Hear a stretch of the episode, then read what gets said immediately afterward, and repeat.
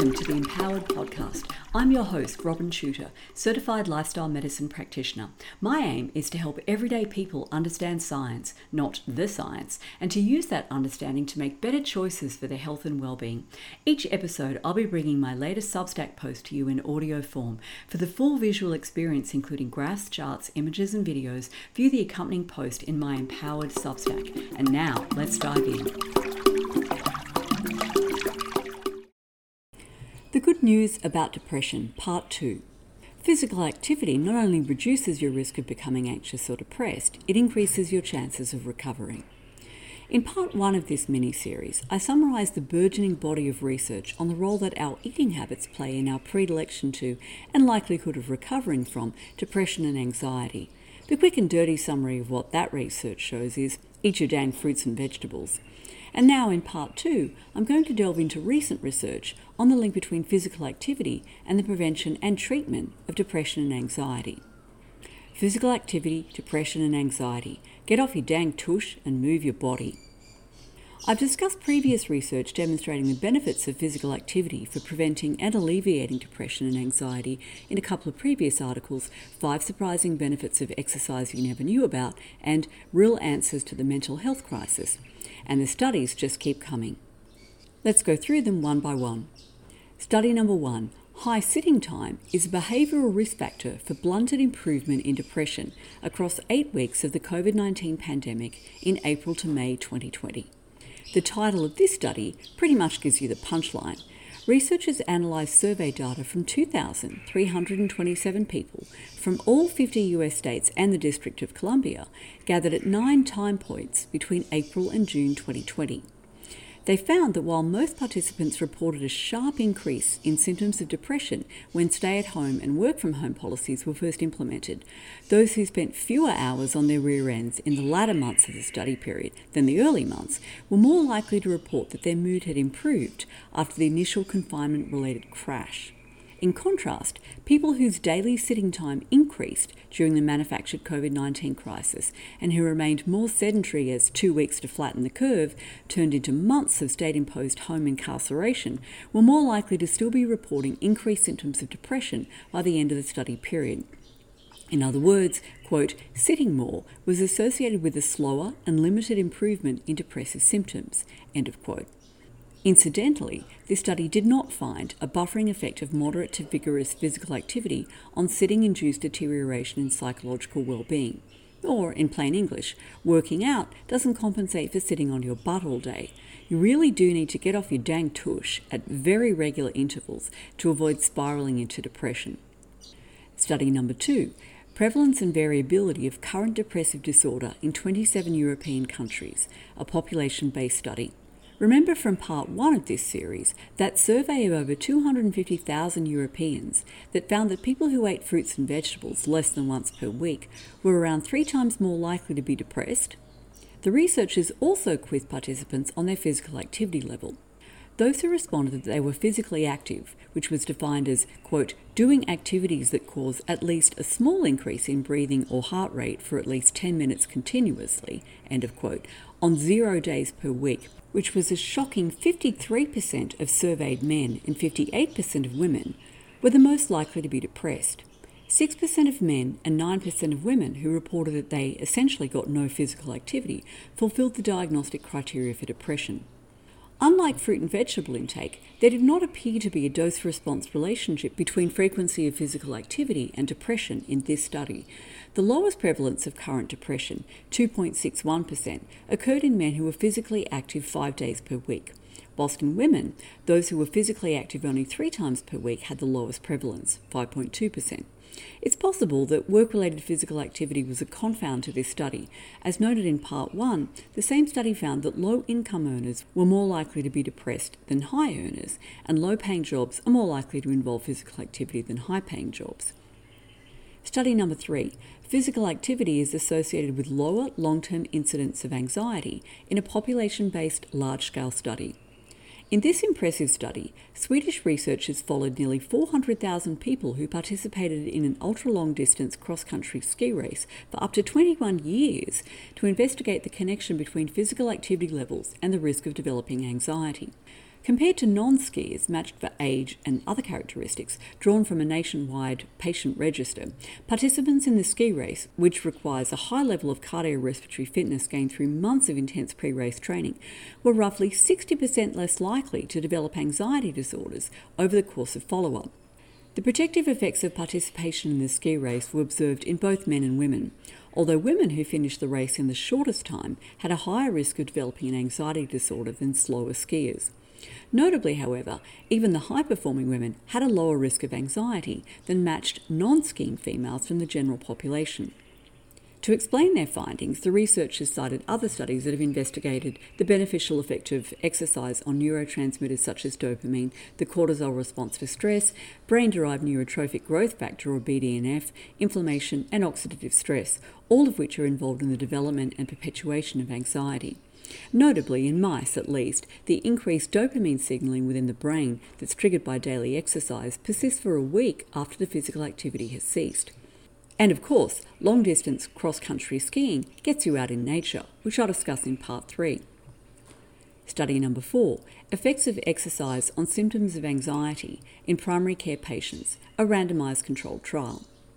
Prevention of anxiety is one thing, but you may ask, what about treatment of anxiety that is already developed?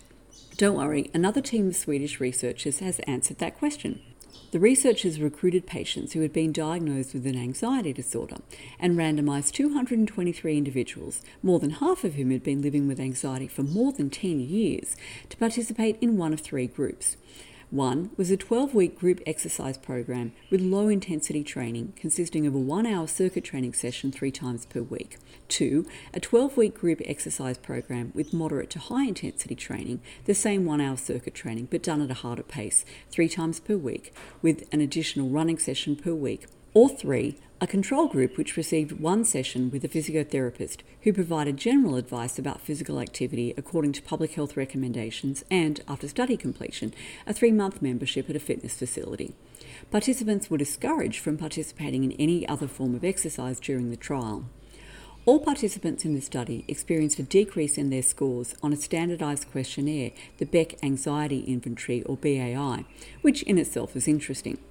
However, participants in both the low intensity and high intensity exercise interventions had a significantly greater improvement, scoring approximately five points lower on the BAI than the control group, as well as reporting lower levels of inattention on the Montgomery Asberg Depression Rating Scale, or MADRSS, item 2, with a trend toward greater improvement in the high intensity exercise group. And there's a graph summarising these changes, which you can look at in the post accompanying this podcast episode. You'll also observe from this graph that the scores of participants in the exercise interventions moved from the moderate to severe anxiety and moderate depression ranges to the mild anxiety and mild depression ranges after they finished their 12 week programs. In other words, even in chronically anxious people, increasing physical activity to a level that's easily achievable for most people significantly decreases anxiety to the point where it's a reasonably minor impediment to participating in the activities of daily living rather than a major handicap.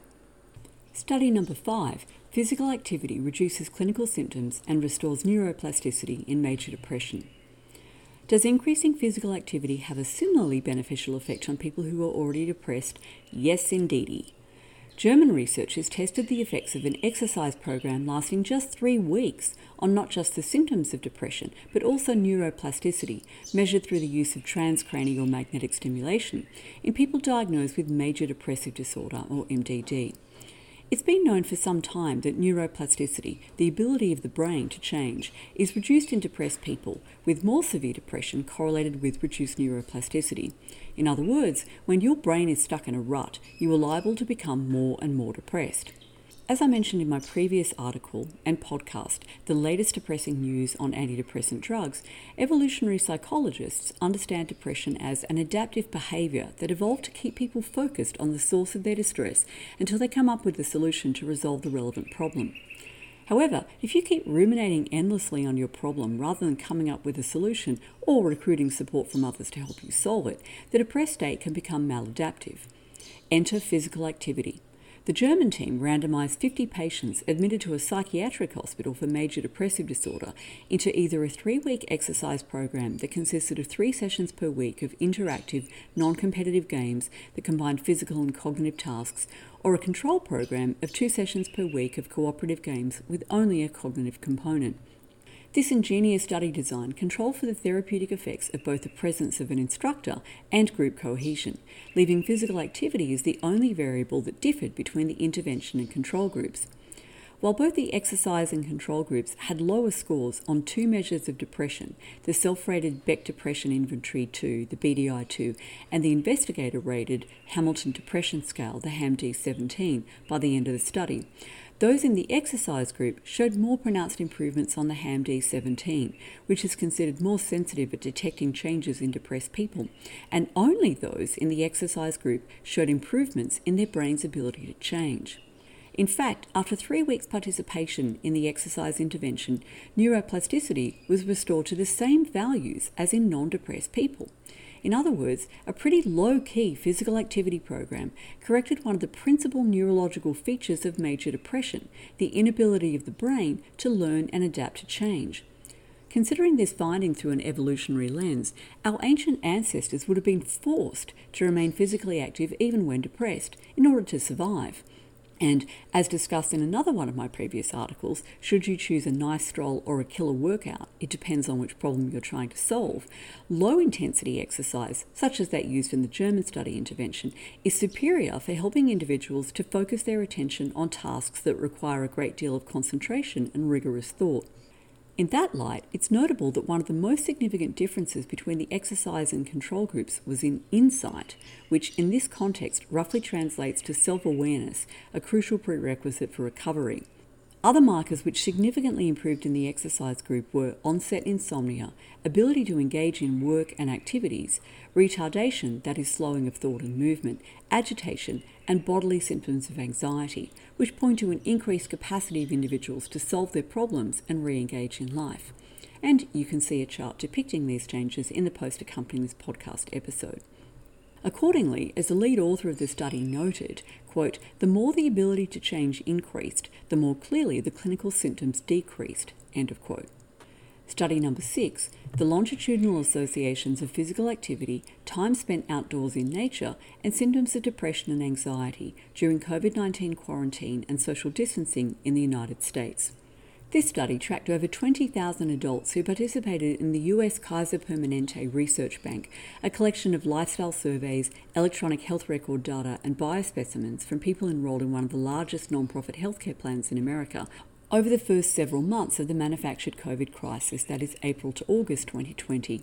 During this time, unprecedented and non evidence based diktats masquerading as public health measures, such as stay at home orders and closure of gyms and national parks, were imposed in the majority of US states. The Kaiser Permanente study found that, quote, participants in the lowest physical activity category, no reported physical activity, had the highest depression and anxiety scores compared to each successive physical activity category across follow up. Each higher physical activity category had lower depression and anxiety scores. End of quote. In other words, there was a dose response relationship between physical activity and the prevalence of both anxiety and depression. The more activity participants engaged in, the higher was their psychological well being. I'll discuss the time spent outdoors in nature aspect of this study in part three of this series. Stay tuned. Thanks for listening. If you enjoyed this episode, please share it with a friend and on your socials, and make sure you subscribe to my Empowered Substack so you never miss a post.